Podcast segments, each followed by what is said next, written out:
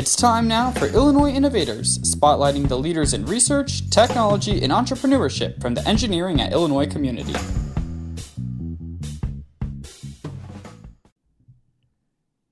Welcome to another edition of Illinois Innovators. I'm your host, Mike Koon. As the world transitions more and more to electric vehicles, manufacturers of these vehicles will need to also adjust. A recent article in the IEEE Spectrum, Philip Krein, a research professor of electrical and computer engineering at the University of Illinois at Urbana Champaign, detailed the ways the colleges are prepping the next generation of manufacturers, which includes training in artificial intelligence and robotics. After receiving his PhD from Illinois in 1982, he spent some time in industry as an engineer with Tektronix before returning to Illinois to join the faculty. The past chair of the IEEE Transportation Electrifi- Electrification Community, Krein is a leading expert in power and energy systems, including power electronics, machines, drives, transportation electrification, and electrical energy, with emphasis on nonlinear control approaches. He initiated a complete curriculum in modern power electronics and is the executive dean for Zhejiang University, University of Illinois at Urbana-Champaign Institute in Haining, China. Today, we talk with Professor Krein about how he's helping shape the future of advanced energy applications. Professor Krein, welcome to the program. Thank you, Mike. Uh, looking forward to it. So, first off, let's uh, start with uh, uh the article, maybe break that down a little bit about uh, the need that how things are changing in manufacturing, considering uh, that car man car manufacturers are uh, going more and more to uh, electric vehicles. Well, the, the challenge in electric vehicles, which of course have been around actually for a very long time, uh, at least 100 years, today is to integrate them much more completely with controls, uh, advanced capability, and a certain amount of intelligence. And it's not just about vehicles that ultimately can drive themselves. It's also about vehicles that make the best use of a limited energy source, a, a battery pack, uh, and about vehicles that can take advantage of safety functions and, and various kinds of potential added features that one can get when, when you do electrification. Well, one of the things when you talk about electric vehicles, you know, how long can you drive? Uh, and I'm sure that that's uh, that's a problem that uh, you're right in the heart of, of trying to solve. So that obviously, when somebody drives several hours on the highway, they can they can get to their destination without losing power. Well, and and the answer is it depends, right? It it depends on how the car is used. It depends on what the user really wants. Uh, most driving in the United States, for example, a typical car actually goes less than about 50 miles a day in commuting duty. So, in that sense, an electric vehicle with, with 50 or 100 miles of range meets almost all of people's needs. Um, most of us do long distance driving only very occasionally. And the question is do you have a vehicle that tries to meet all of those needs, or do you somehow adapt and do things a little bit differently? I mean, my own personal car is a plug-in hybrid, so I don't I don't make those trade-offs. In town, it's electric, and if I want to go a long distance, it's running on fuel. So, talk about your uh, collaboration with uh, car manufacturers. Uh, what questions do they have, and uh, you know, what are you telling them about uh, how to make uh, those cars do what their customers ultimately want them to do? Well, one of the challenges in the auto industry is is really thinking beyond the, the component and subsystem level and, and think about the complete integrated system. Um, many of the auto manufacturers have developed some uh, very high-end expertise on on a lot of their system elements. Uh, some of the top experts on batteries that I know are in employed in that industry and yet the notion of how you integrate them into a car, how you package them, how you manage their safety, how you make them work most effectively within that whole electrical um, drive system um, is is something that, that isn't typically the way they think about things. So trying to to ingrain some of that sort of system thinking, uh, try to bring in the, the broader perspective of how things come together and function as a cohesive unit um, really is a pretty significant challenge and a different way of thinking in that industry. Well, you mentioned safety a couple of times. I think a lot, when a lot of people think about electric vehicles, perhaps, I mean, obviously safety is always an element, but um, uh, how does that need to be addressed? Maybe how is that unique in an electric vehicle as opposed to a you know, regular uh, gasoline powered vehicle? Well, the, the unique things is that uh, an electric vehicle actually can respond very quickly. Um, it, it can do things that you really can't do with a conventional fuel driven car. The, the drive system is much more responsive. Um, things like automatic braking control and so forth become much, much easier to do actually in an electrified system. Um, so, one of the questions, the unique question is how do you take advantage of that and improve some of the safety features and, and performance aspects? The other thing, which I, I won't say is unique, but it's different, right, is that of course electrical safety and, and safety that we're used to in a more conventional vehicle are, are not the same. But, you know, that said, um, all of us are used to many of the most basic considerations of electrical safety. We have electricity in our homes, we, we use it every day routinely. Uh, we have electrical outlets in our bathrooms, and we, we don't get too worried about um, how that goes along. And, and really, the, the safety issues in an electric vehicle are not fundamentally much different than that. Um, people worry about batteries catching fire. Um, people should still worry about gasoline catching fire, uh, and, and so on and so on. So it, it's important to get the right perspective and put these things in context. And uh, let's get a little bit more into the crux of this actual article because uh, there are, there are two elements that uh, you touched on that you think will be important um, for training the next generation of uh, car manufacturers. And the first one is artificial intelligence. And, and talk about uh, that element and uh, how your students and other colleges are training that next generation um, and taking advantage of all the, the, the latest and greatest uh, in artificial intelligence? Well, a lot of this comes back to safety capability and also ultimately potentially self driving cars, and clearly trying to take advantage of the uh, most effective machine learning and, and artificial learning uh, mechanisms uh, that we possibly can um, it very, be, provides very interesting pathways to safer transportation and, and more adept kinds of systems.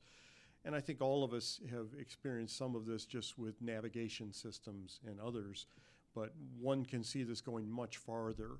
Um, one of the areas that I'm very interested in, for example, would be self diagnostics. So having enough intelligence on board a vehicle so that the um, key elements and, and, systems are being monitored proactively and one can um, anticipate problems and, and take care of repairs and, and changes rather than waiting for failures to occur.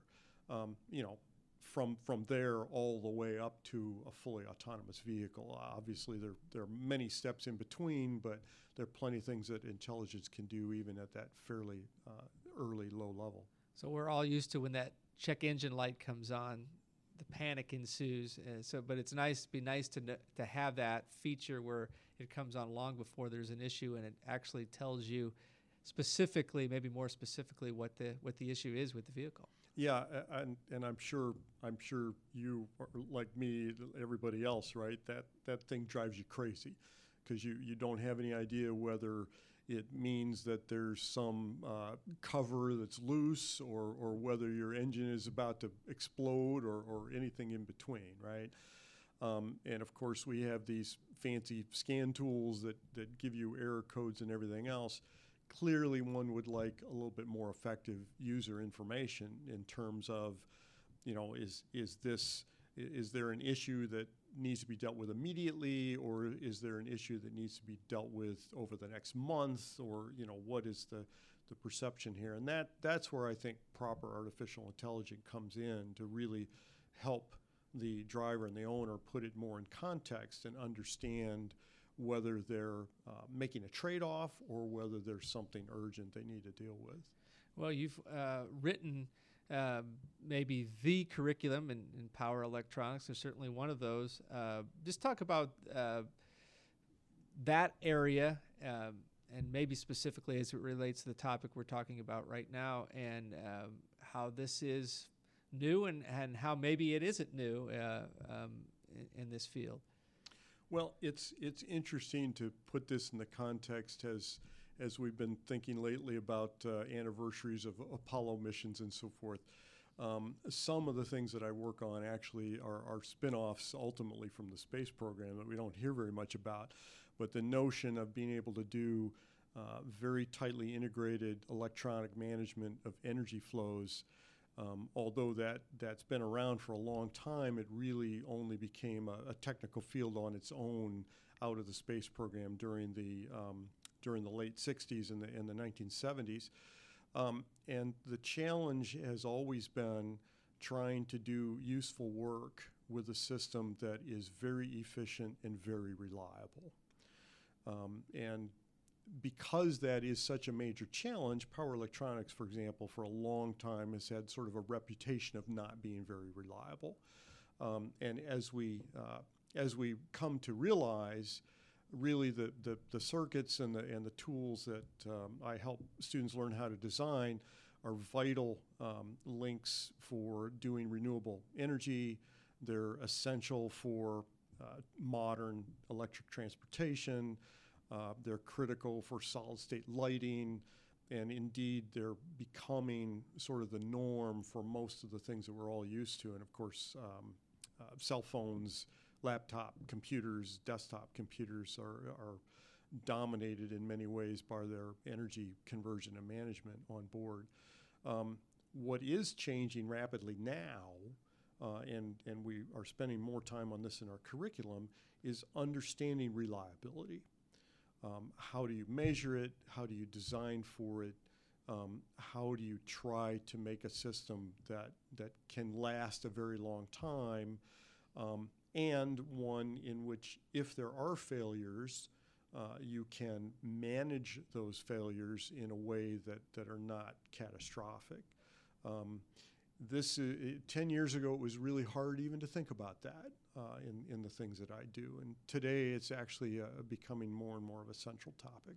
And, and one of the things that looks like uh, that you teach is not only does those specifics, but your uh, the system thinking. Um, so having students that understand how the whole thing works uh, helps them uh, be able to focus on the you know the things that they want to be experts on.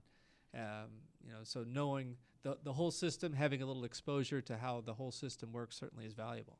Well, the the the thing I like about power electronics is that it cannot just be about that itself. Um, the things we do are not useful unless there's an energy source and, and an energy use um, and it becomes a, a, key interface, an enabling interface between those two. So understanding what's going on at the two ends is is really very important in order to accomplish anything useful. Well, you mentioned uh, technology within the last 10 years. Can you maybe delve into that a little bit about some of the things, some of the advances that have made uh, it possible for really an explosion in, in electric vehicles and, and, and uh, other related um, I would say, you know, other other related uh, topics as well. Sure. Um, it turns out that there are some um, circuit parts, some some uh, categories of devices, basically that are that are unique to power electronics. Uh, one that's familiar to a lot of people is something called an SCR. Uh, we use them in our lamp dimmers, and they control microwave ovens and those kinds of things. Uh, a more recent device, which really um, came to maturity about 10 years ago is something called the insulated gate bipolar transistor, uh, which is actually a unique uh, power electronic device.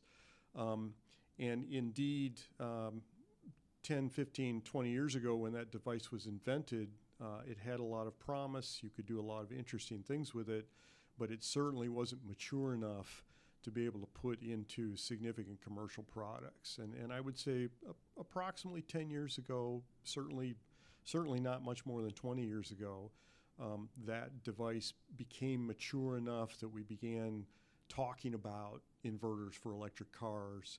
We began talking about units that could last long enough um, and have uh, manageable enough failure modes that we could actually use them in these kinds of commercial and industrial products. And, and today it's uh, it's actually very common in those kinds of contexts, and we're seeing them now everywhere. The emerging thing, which is not mature yet, uh, but will certainly have impact uh, a few years from now is we're starting to see a new category of semiconductor devices that are called wide bandgap devices. Um, silicon carbide uh, has matured enough to reach the market. Um, most people would be familiar with that as uh, one of the ways in which LED lighting is made. The other material is gallium nitride. Um, these two emerging materials will have significant impact on power, making things um, faster, more efficient, giving us more design alternatives than we've had. But we have devices today that have gotten us to the point of being able to commercialize electric transportation in a, in a significant way. Well, you mentioned the space program, and certainly uh, just having celebrated the 50th uh, anniversary of the uh, Apollo 11 mission, uh, there's there's a lot of looking back at the technology that they had back then, and um, you know the, the, advances that we've made in, in the last 50 years in, in, in computing and so forth. Uh, can you look down the crystal ball, if you will, and and as people look back on this era?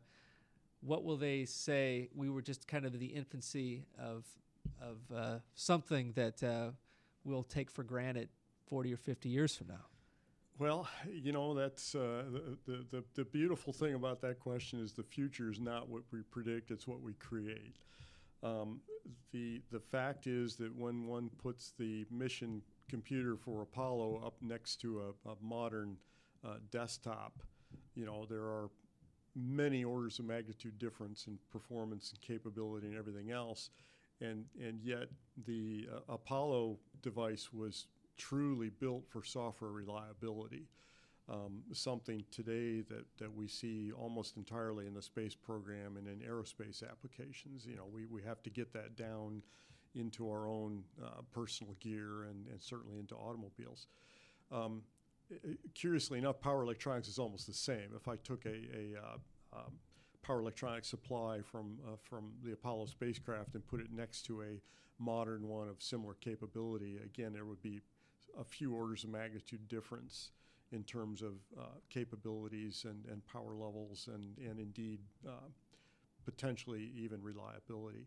But I think, uh, you know, looking ahead a few decades, certainly machine learning, artificial intelligence, and the ability to do high performance computing in real time, meaning that it's interacting with a with a with an actual process, um, is going to be an area of dramatic change. I, think that's one thing where 50 years from now things will look completely different than they do today. And that's uh, the other thing you mentioned in this article was uh, robotics and the and how that will be the the knowledge of robotics was going to will be really important in terms of uh, the future of uh, manufacturing, uh, as it relates in this case to electric vehicles. Well, certainly, um, an autonomous vehicle is is in some sense a kind of robot, um, but the the key today uh, in industrial robots, typically uh, one of the requirements is what we call path planning, which basically says uh, pick up an object, take it from a specific location or at least near a specific location to a place where it gets installed, bring in a tool like a welding head or something and, and, and take a particular process. And one can really kind of scope through step by step what a robotic process should do.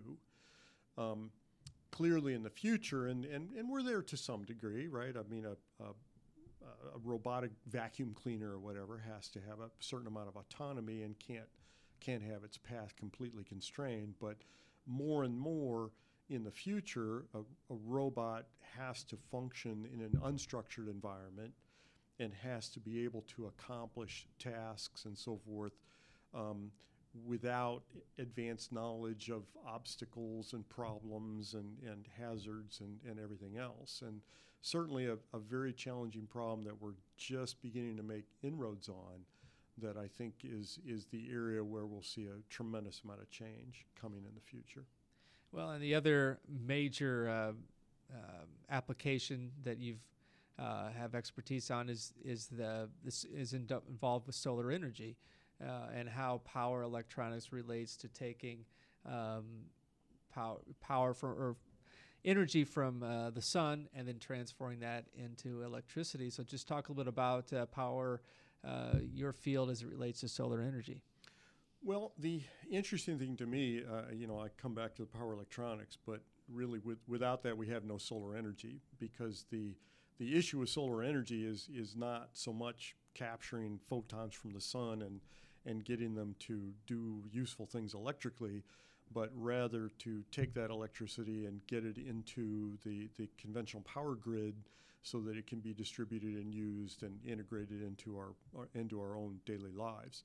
Um, I I won't say those problems are fully solved, but I will claim that there are very very solid commercial products today that actually do that quite well um, at very reasonable cost. And as a result, we see solar energy, at least in the United States, um, that even at the residential level is cost competitive with the um, uh, basically with a with a retail cost of electricity, and that's that's a huge change, right? That's a dramatic difference from um, certainly 10 years ago uh, 15 years ago, 20, you know, whatever time frame you want to you want to come up with, right?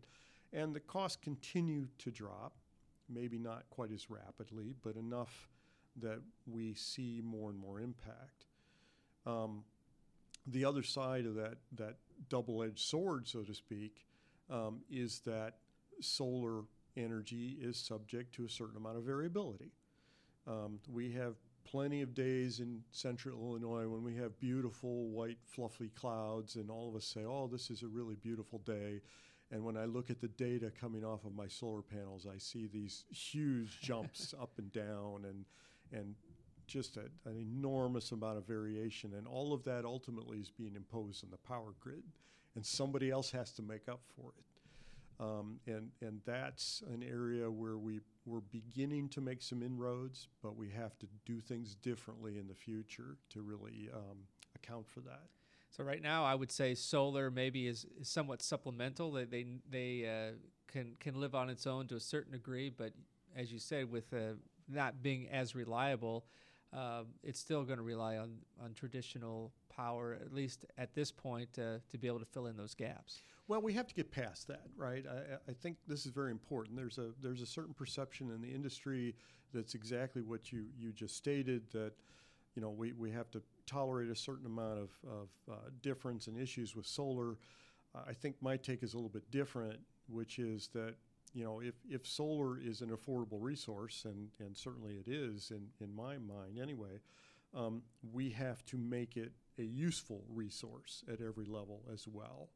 Um, you know, it can't be an afterthought, and it's definitely time to prepare that system integration to do the job. And you know, before before getting off of that question, I, I think one of the one of the key things that people need to understand is that batteries are not the panacea solution. I, I can't solve this just by slapping up a big battery pack next to a solar panel. I mean, I can in principle, but that takes away all the economic advantages batteries are far too expensive to make that a, a workable solution on its own. They may be part of the solution, uh, but they, they really just economically they can't be the full solution. So we have to we have to look at other ways to do that. Well, five years ago, uh, the uh, proprietary uh, information and, and technology that you had as a startup sold. Um, so talk a little bit about what that was and um, you know where that technology is being used now. Well, um, you know one of the one of the curious things about solar is that there are a lot of folks in government and university who kind of assume it's about the materials. You know, if we could only make cheap solar panels, then solar energy would be really cheap and so forth. Um, we realized about 15 years ago that that's that's really quite misleading. Um, in a modern solar solar installation, um, maybe 20 to 25 percent of the cost is the semiconductor. And today, I think what we are very much seeing commercially is that silicon is a very nice semiconductor. It's not inherently that expensive. It's accessible to any country in the world that, that wants to manufacture it. uh, very common and, and um, easy to deal with material. Um, and I keep reminding some of my colleagues, mostly thankfully at other universities, who are trying to work on various solar materials that, you know, unless, even if it's free, it will only drop the cost of solar energy by something like 20 to 25 percent. Um, we, on the other hand, looked back and said, wait a minute, it really is about getting that energy into the grid and having that interface work um, over the life of the solar panels. Uh, and we became convinced that if we had the right grid interface, the right inverter, the right power electronics, um, that we could make much more impact on cost. Um, and indeed, the ultimate result of that particular startup company is something we call an AC solar panel. Basically, it's a solar panel with an inverter mounted right on the back that uh, almost literally plugs into the grid. And everything else is taken care of by the electronics that are integrated right into the unit. Um, the challenge at the time was to make that reliable because solar panels can last 40 or 50 years. Uh, and indeed, a, a, good quality silicon solar panel today will have a 25 year manufacturer warranty. Um, 15 years ago, everybody said, you know, with power electronics, that simply isn't possible. Um, you know, you, you just can't do that. You have to assume that you're going to repair the thing every few times. Um, and we reminded people that as soon as a repairman comes out to an installation, the cost of that installation goes way up and the economics associated with solar energy really go away. So we spent a lot of time on design for reliability. Uh, we spent a lot of time on product performance and, and device. Uh, in the end, came up with inverters that will last 40 or 50 years and can be installed with a solar panel. Um, and it drops the installation costs, it drops the interconnection cost, it drops the life cost, basically it ends up dropping the cost of a solar energy system about in half. Wow. So dramatically more impact than just dealing with the original material. And so what I hear you saying is that, uh, and the motivation in the beginning was we needed clean, renewable energy. There's certainly there's all kinds of reasons for that, but in, in this case, th- with the costs coming way down, it's very competitive now with any other types of energy that uh, that you that it's out there. Right, and and the point is, it's not just the cost of the semiconductor, it's, Right. And and it's not just the cost of the panel, because the panel's got to be mounted, it's got to be installed, uh, it's it's got to be interconnected, it's got to go into the grid, and one worries about what is the cost over 20 or 30 or 40 or 50 years, which is the you know in the end what really matters. Um, and that overall, that end-to-end installed system cost is is where the impact has been, and that has dropped so much that today, um, I mean, uh, you know, going back to that, I would I, I tell all of my neighbors uh, if they're if they're having to do work on their roof uh, rooftop, uh, they should consider installing solar as that goes back up. Because the extra cost of dropping a few solar panels on a roof while it's being repaired is is actually pretty low. and that uh, power could easily be uh, sent out to the grid, even from a residential property. Well, the point of uh, uh, today's regulations and, and everything else is, is we, we run in Illinois and almost every other state something called net metering, uh, which essentially means that once you attach a solar resource back into the grid, uh, it simply uh, subtracts from your bill as, as a resource. Uh, and there's no, there's no um, uh, really debate or discussion about where the energy is used. It simply goes into the grid like any other resource. So, what are some of the misconceptions out there? We before we uh, went on air here, we kind of discussed a few of them, but uh, th- there seems to be there's a lot of confusion about solar energy, and so I'll, I'll give you an opportunity to talk about maybe debunk a couple of the myths that are out there in terms of uh, solar energy. Well, sure, and, and some of these are historic uh, because there there has certainly has been a lot of change. Um, obviously, even a few years ago, solar energy was expensive enough that the issue was to always make the best use of it, uh, to spend a lot of extra effort on the planning and the design and the installation uh, and get everything right. Um, there was a time, and, in, and actually in many locations, the installers still function this way, uh, where basically they'll they'll cherry pick a site. They don't want to put solar panels uh, any place that might get some shading. Uh, they they spend a lot of time going through all kinds of tools that that the um, uh, Department of Energy has developed for estimating production and, and coming up with all kinds of uh, detailed economic analyses and, and so on and so on. Um, I find those a little bit tedious. Uh, you know, the, one of the reasons that we in, uh, really developed uh, what I referred to before as an AC solar panel is to make the things independent and individual. So in, in, in my world, so to speak, you say, okay, well, sure, if a rooftop is heavily shaded, that's probably not the best place to put solar energy. But on the other hand, if if there's a tree near the corner and maybe it's shaded a couple of hours a day, don't worry about it too mm-hmm. much. Mm-hmm. Um, the panels will put out as much as they can. Um, the installation I have in my house, you know, in the winter, if there's snow on it, I say, well, okay, maybe I'll lose a day or two of production. It's certainly not worth risking my neck to go up on a rooftop and sweep snow off of a set of panels. Um, so again, you, you need this perspective on, on how things work in the larger context. And, and today, it's just so important not to make it hard you, you find that installation and, and say, okay, here's a place where I could put a couple of panels, and maybe around the corner I can put a couple more.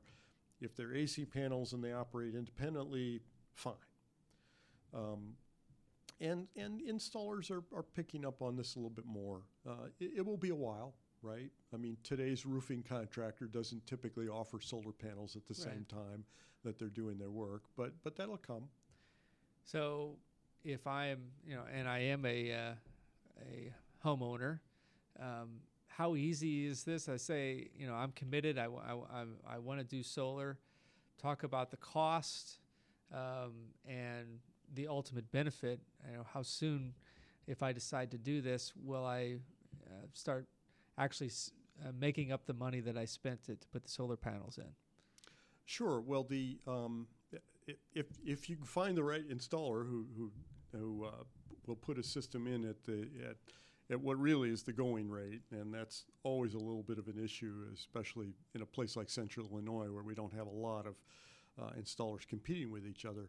Um, you know, in the end, the effective, uh, what's called the um, lifetime cost of energy uh, divided out, um, roughly two thirds of the of the going retail rate in this area um, and when you walk through the math, you find out that the payback periods are, are still several years.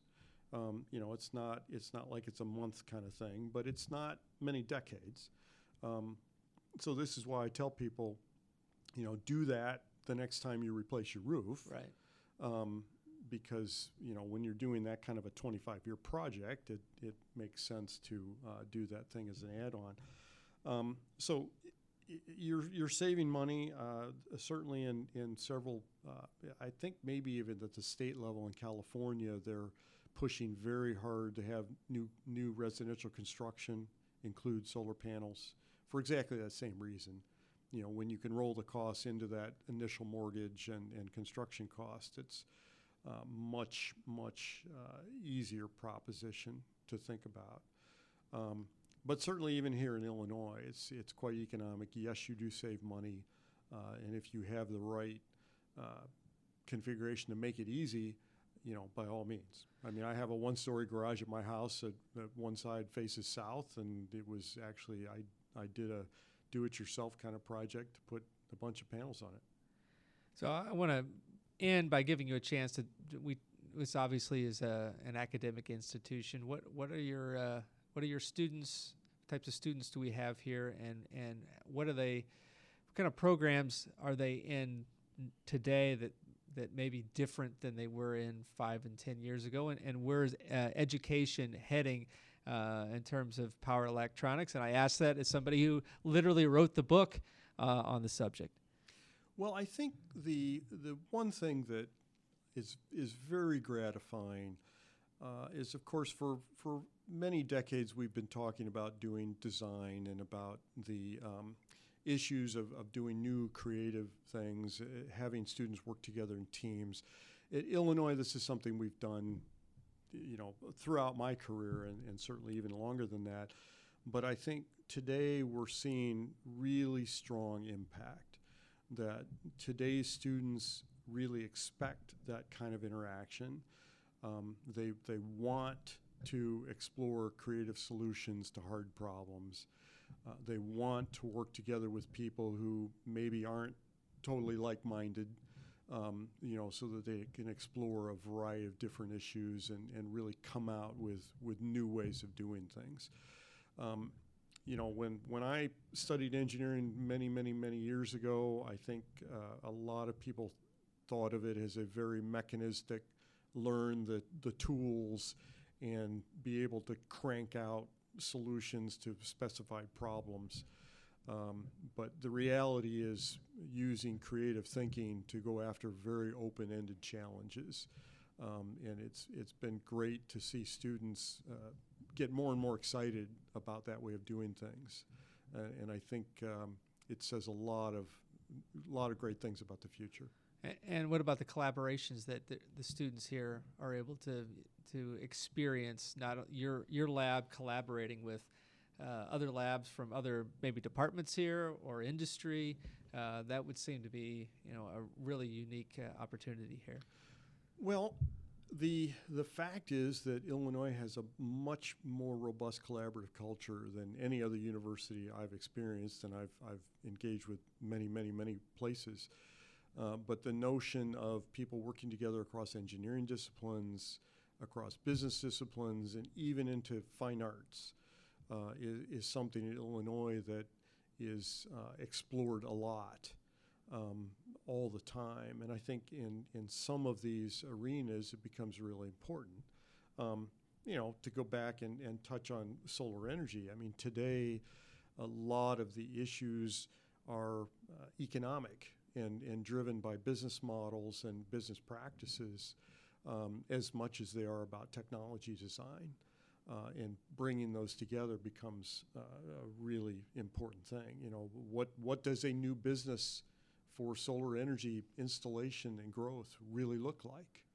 Uh, the fact is, it doesn't look very much like what we have today. It's, it's got to be different but yeah, being able to to work with those kinds of folks across many many different arenas uh, is is a tremendous advantage here at Urbana Champaign. Well, thank you very much for coming in. We appreciate your insights on both uh, electric cars and, and solar energy and and uh, power electronics in, in general, and we look forward to talking to you down the road. Well, thanks, Mike. I hope uh, I hope we've given our listeners something to think about, and I hope uh, maybe something they can get excited about and, and think about how the future is going to be different. Philip Krein has been our guest. This has been another edition of Illinois Innovators. I'm your host, Mike Koon. Illinois Innovators is a production of Engineering at Illinois. All rights reserved. We invite you to subscribe to the podcast through iTunes or SoundCloud by searching Engineering at Illinois.